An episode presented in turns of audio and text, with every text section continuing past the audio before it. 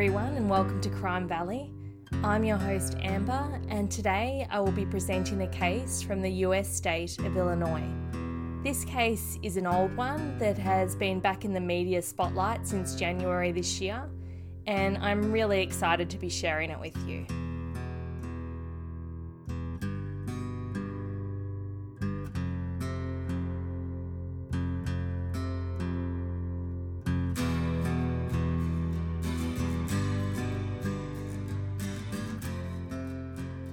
If there was ever a true example of instant karma, then it occurred on the night of April 4th, 1981, on Ogden Avenue in Naperville, Illinois.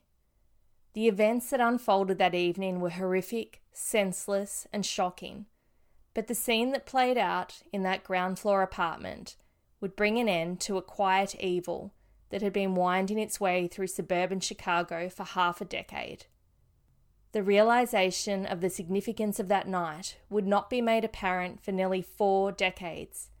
Years of hindsight would bring closure, shock, many questions, and a strange sense of relief for what could have been if a teenage boy hadn't fought for his life so many years ago. But first, we need to go back 5 years prior to that night and talk about a cold winter's evening in 1976.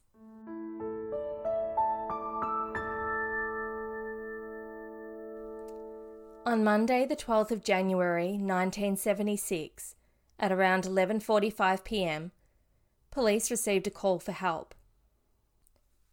A high school junior by the name of Pamela Maurer had not returned home. Earlier that evening, 16-year-old Pamela had been at home playing cards with a friend. After a while, the two teenagers decided to walk the 1.5 miles to another friend's home. At some point, after having arrived at the friend's house, Pamela decided that she wanted to go to the local McDonald's for a Coke. Pamela left on foot at around 9:45 p.m. She was alone. I'm not certain if Pamela planned to walk back to her friend's home after buying the soft drink, or if she had intended to walk back to her family home.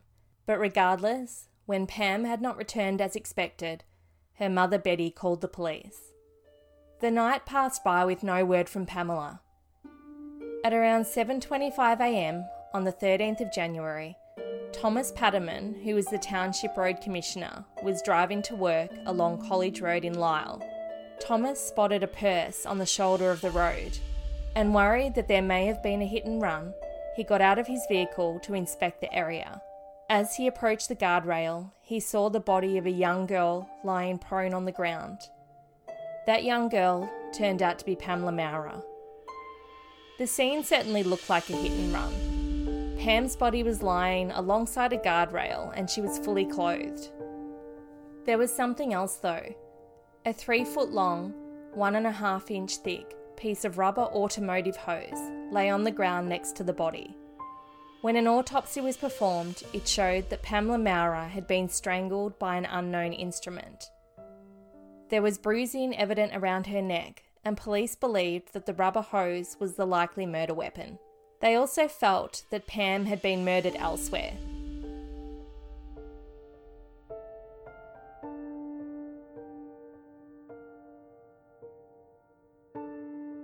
It was confirmed that she had been killed at 10:30 p.m. the night before.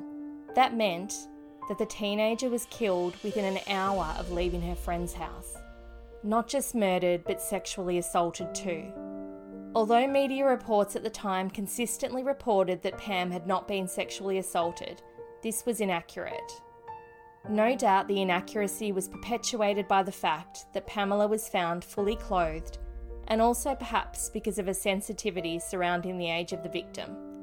Biological evidence was taken from Pam's body, which showed great initiative from law enforcement, considering that it was 1976. A description of the rubber hose was made public, and it was described as being a special type with limited distribution. Police were actively seeking its owner and strongly believed that the murder weapon would lead them to Pamela's killer.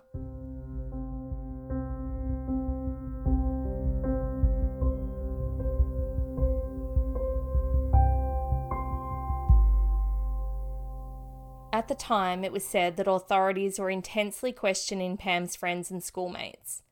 Pamela was described by an old school friend as very happy but shy, and not the type of person who would willingly get into a car with a stranger. By January 17th, police were circulating a composite drawing and description of a man they were seeking for questioning. On the night of Pamela Maurer's murder, a man in a vehicle had tried to pick up a woman who had rejected his offer of a ride. The man asked her to model for him, and the woman had noticed a white bundle in the front seat of his car. This occurred at around 11:45 p.m., the same time that Betty Maurer was reporting her daughter missing. The man was described as being around 5'9" and 25 years old.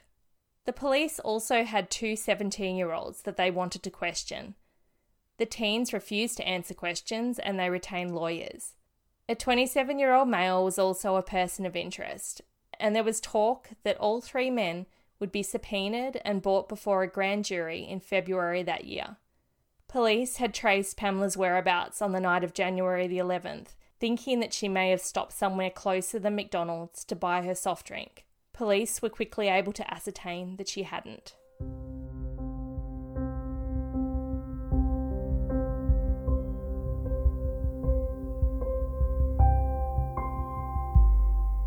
Due in part to the large number of young women murdered and missing in and around DuPage County during the 70s, multiple DuPage County police departments decided to create FIAT.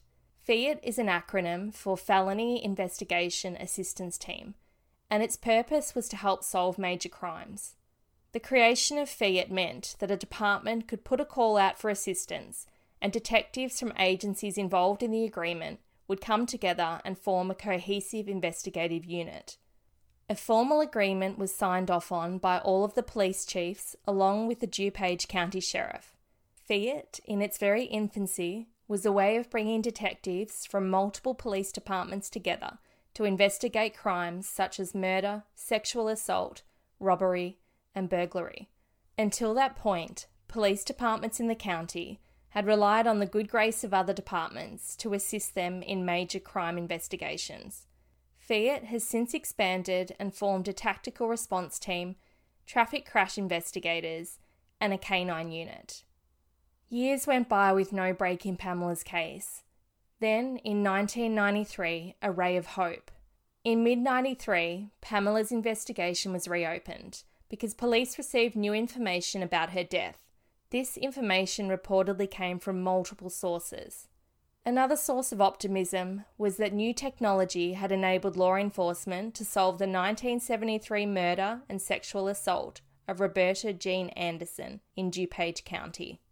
It is a convoluted story, but the basics are that in 1992, a man by the name of Major Morris was living in Missouri with his family. Morris was a former resident of Oswego County and had been on police radar for years. Law enforcement in DuPage County were looking at the cold case murder of a 15-year-old girl named Julie Ann Hansen, who in 1972 had been stabbed and sexually assaulted. Investigators from Illinois had gone to see Major Morris in Missouri to request blood and hair samples to match against DNA that they had taken from Julie's murder scene. Instead, the detectives got a confession. Not for Julie's death, but for the murder and sexual assault of Roberta Jean Anderson. Major Morris pled guilty and received a 100 to 200 year sentence, and a few years later he was convicted of another stabbing and sexual assault murder, that of Margaret Stern in 1978. To this day, Julie Ann Hansen's murder remains unsolved.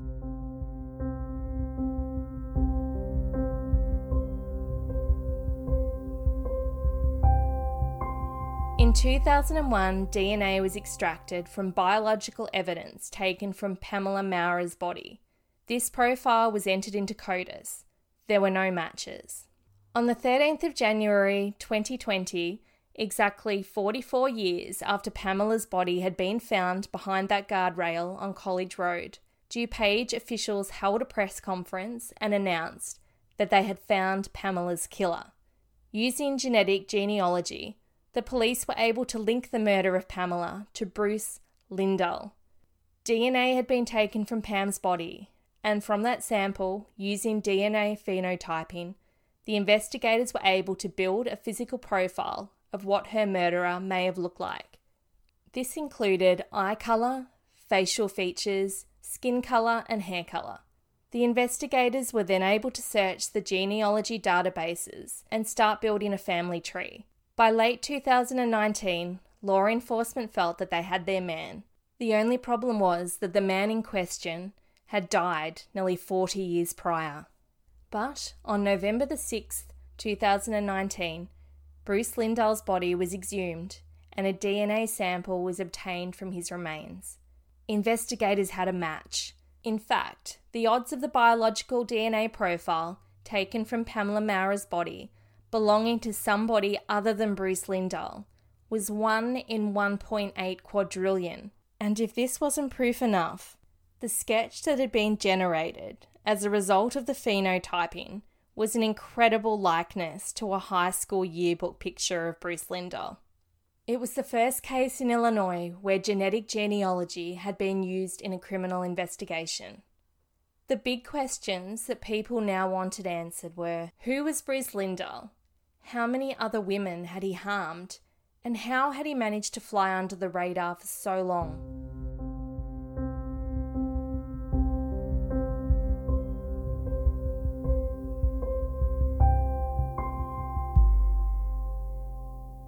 Not a lot is known about Bruce Lindahl, at least not publicly. It has been said that the police in the area viewed Lindahl as a loser. He apparently had many run-ins with law enforcement, but maintained no felony convictions.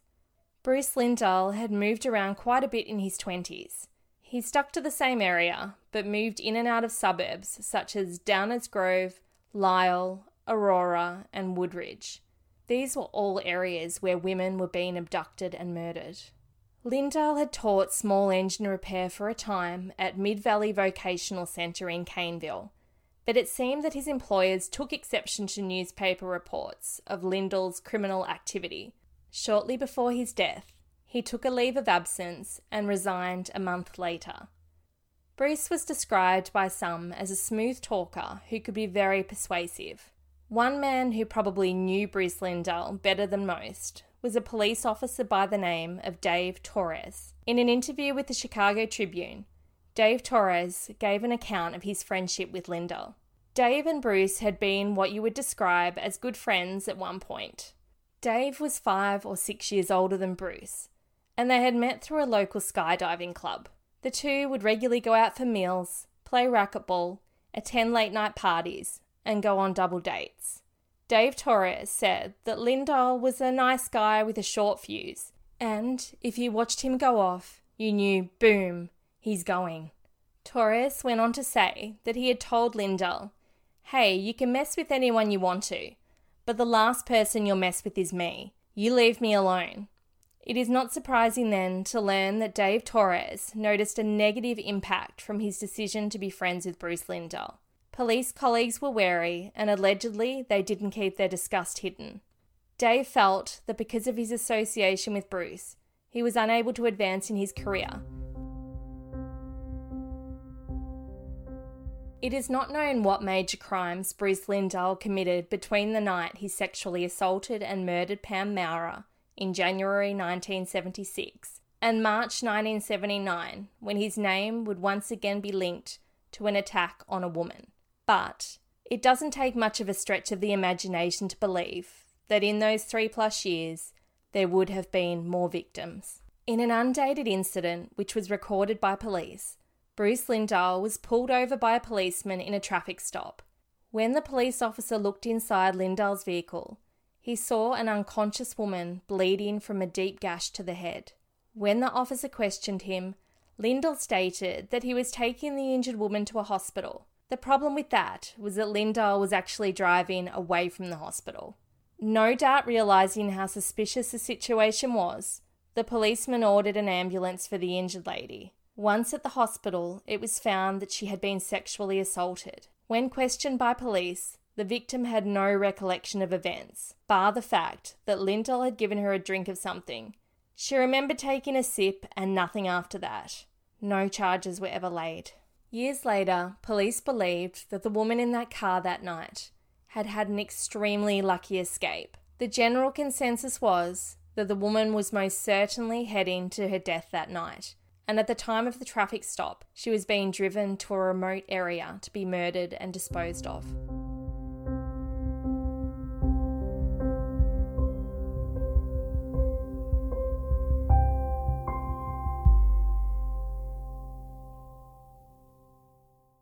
Annette Lazar can't listen to the Moody Blues without being pulled back to the spring of 1979. One day in particular would forever haunt her, and that day was March the 6th, 1979. 20-year-old Annette Lazar was walking to a friend's house. At some point, a car with a male driver stopped, and the man spoke to Annette. He didn't seem threatening, and in fact, he appeared very normal. When the man offered to sell Annette some marijuana, Annette felt comfortable enough to follow him home. Once they had arrived at the man's house, he took Annette downstairs to the basement, where he showed her his pet falcon. When people experience a traumatic event, even years later, a visual, a smell, a taste, a sound, they can all transport you back to that traumatic time. For Annette Lazar, it's a sound. Nights in White Satin by the Moody Blues was playing when the man's demeanour started to change. He started making sexual advances towards Annette and was rebuffed. But things took a turn for the worse, and the man grabbed Annette around the throat and produced a 9mm gun, which he held to her temple. Annette was forced into a bedroom where the man proceeded to tear off her clothes. With a gun pressed to her head, Annette asked that the attacker remove the clip, and he did.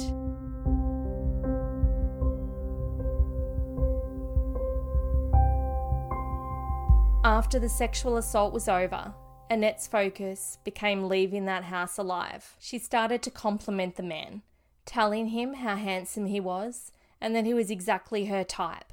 Annette even offered to be his girlfriend and wrote her name and number on a piece of paper as a way to prove her sincerity. Anything to get away from her attacker. The man fell for Annette's false flattery and allowed her to leave. Annette went straight to the hospital to have a rape kit performed, and then went to file a report with the police. When police confronted Annette's attacker, they found that it was 27-year-old Bruce Lindahl. He denied attacking Annette and told police that he and Annette were in some type of intimate relationship. He played off Annette's story as a lover's tiff. Lindahl even produced proof that he and Annette actually knew one another. It was the handwritten note that Annette had written her name and number on, the piece of paper that had helped to buy her freedom from a predator. Lindahl was never charged. Aurora Police recently released a statement that said that their records showed an officer had taken a report of rape from Annette Lazar on March the 6th, 1979. They said that the case was investigated and then given to the Kane County State's Attorney on March 26, 1979. Records indicated that the prosecutor reviewed the report and investigation and decided that, under the circumstances, he would not issue any complaints at this time. The case was then cleared due to a lack of prosecution. Annette Lazar would keep the secret of her attack from family and friends for many years to come. Sadly, she felt that there was shame attached to her naivety in trusting a stranger all of those years ago. This was exacerbated by the fact that she felt like law enforcement had not believed her story.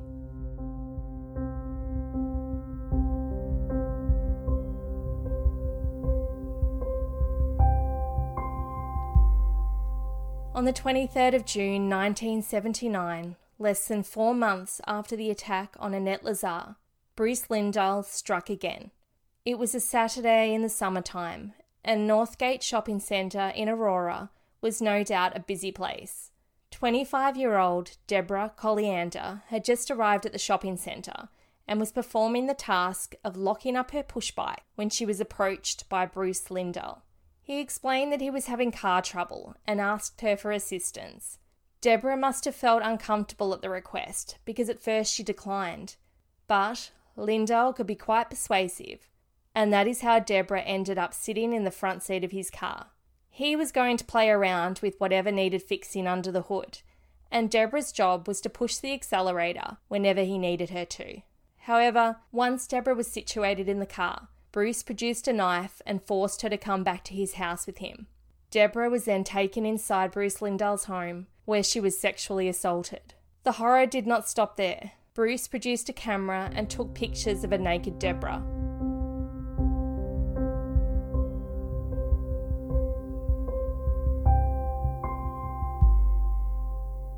At some point, Lindahl fell asleep.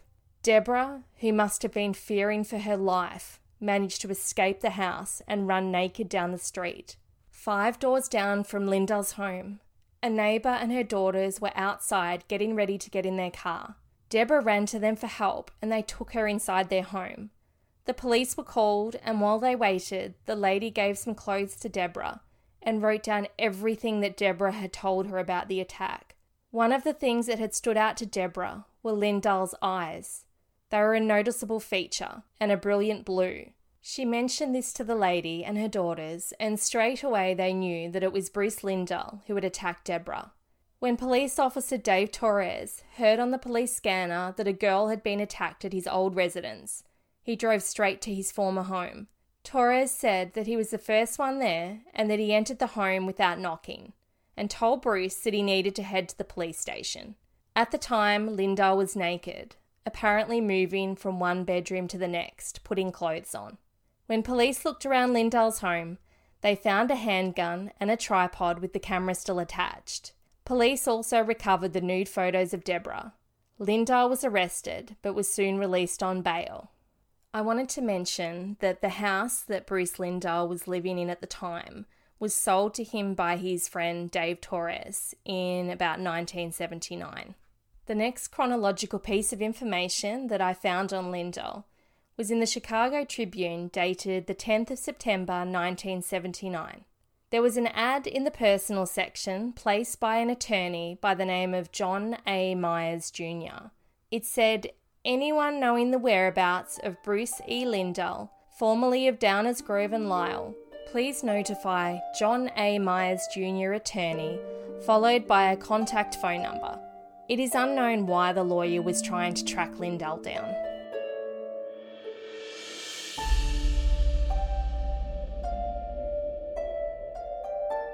On October the 7th, 1980, Deborah Colliander disappeared.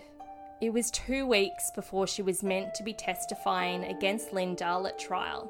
Deborah was last seen by a security guard who escorted her to her car after her shift at Copley Hospital in Aurora. The state sought continuances for the trial, but they couldn't delay the proceedings indefinitely. And, due in part to the Speedy Trial Act, which at the time stated that defendants should be tried within 70 days of being indicted, the case was ultimately dismissed on March 30th, 1981. On December 22nd, 1980, a 30-year-old woman went to the police, telling them that she'd been attacked by a man outside a restaurant after she had refused his advances. The woman was able to identify Lindahl as her attacker from a photograph. Then, on January 28, 1981, Lindahl was charged with aggravated assault on a police officer, resisting arrest, and not having a firearm owner's identification card. It was alleged that Kane County Sheriff's deputies were attempting to serve Bruce Lindahl with an arrest warrant for illegally recording a telephone conversation when he pointed a shotgun at them. On the 5th of April 1981, just before 2 a.m, police were called out to an apartment on Ogden Avenue in Naperville. The girl that lived in the apartment had arrived home to a horrific scene. 2 men lay dead in her living room, directly in front of a glass sliding door. The men were positioned virtually one on top of the other. There were obvious signs of a struggle, and there was blood everywhere. A 6-inch kitchen knife lay next to the bodies, and at first the police didn't know what to make of the scene. It appeared that 2 men had been viciously murdered by an unknown assailant.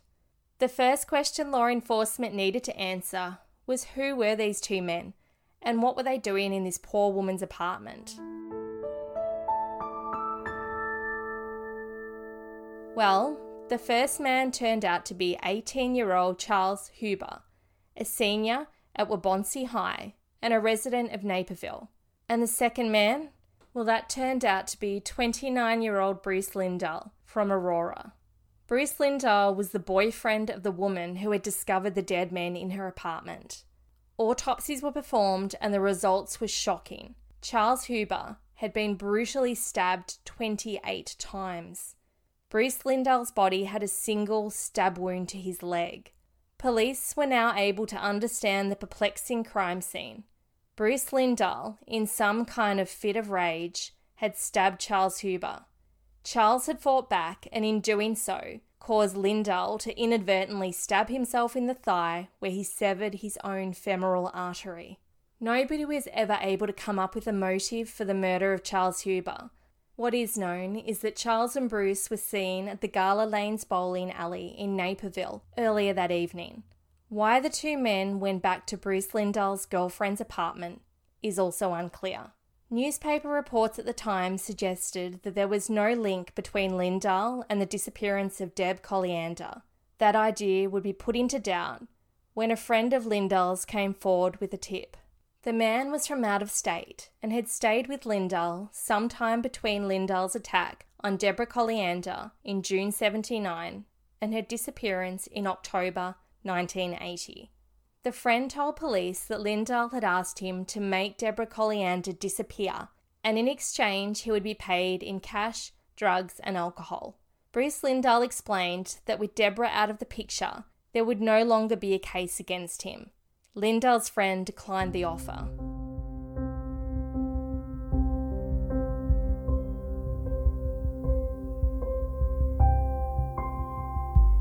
Deborah Colliander's body was found by a farmer on the 28th of April 1982 in Oswego Township. Oswego is about a 12-minute drive from Aurora and the place that Deborah was last seen. Deborah had been buried in a shallow grave and an autopsy was unable to find the cause of death. Her death was ruled a homicide. After his death, the new owners of Bruce Lindahl's home were unaware of the criminal goings-on of the former resident. The couple said that they found nude pictures of women underneath floorboards and within wall cavities. Not realising the significance of the pictures, the new owners threw them out. Presumably in the investigations surrounding Charles Huber's murder, law enforcement had also recovered photos, many of them nude, of multiple women in the home of Bruce Lindahl. Some of the pictures found were of a high school girl who had disappeared without a trace in 1979. Deborah McCall was a 16-year-old girl who was a student at Downers Grove High School, the same school that Pamela Maurer had attended. On the 5th of November 1979, Deborah was seen leaving Downers Grove High School, and after that, she was never seen or heard from again. Deborah's body has never been found. Earlier in the episode, I mentioned a girl named Julie Ann Hansen, who was brutally murdered and sexually assaulted in 1972. Bruce Lindahl has been ruled out as a suspect in that crime. It is highly probable that Bruce Lindahl victimised many more girls and women than is currently known by law enforcement. Some police investigators believe that Bruce Lindahl may be responsible for up to 12 murders and 9 sexual assaults. Anyone with information about Bruce Lindahl or any possible victims is asked to contact the DuPage County State's Attorney's Office tip line at 630-407-8107 or the Lisle Police Department at 630-271-4252. I hope that you enjoyed this episode, and if you did, I would be so grateful if you could leave a review on whatever streaming platform you are listening on. Thank you for coming to Crime Valley. Have a wonderful day, and I will be back this time next week with a brand new episode.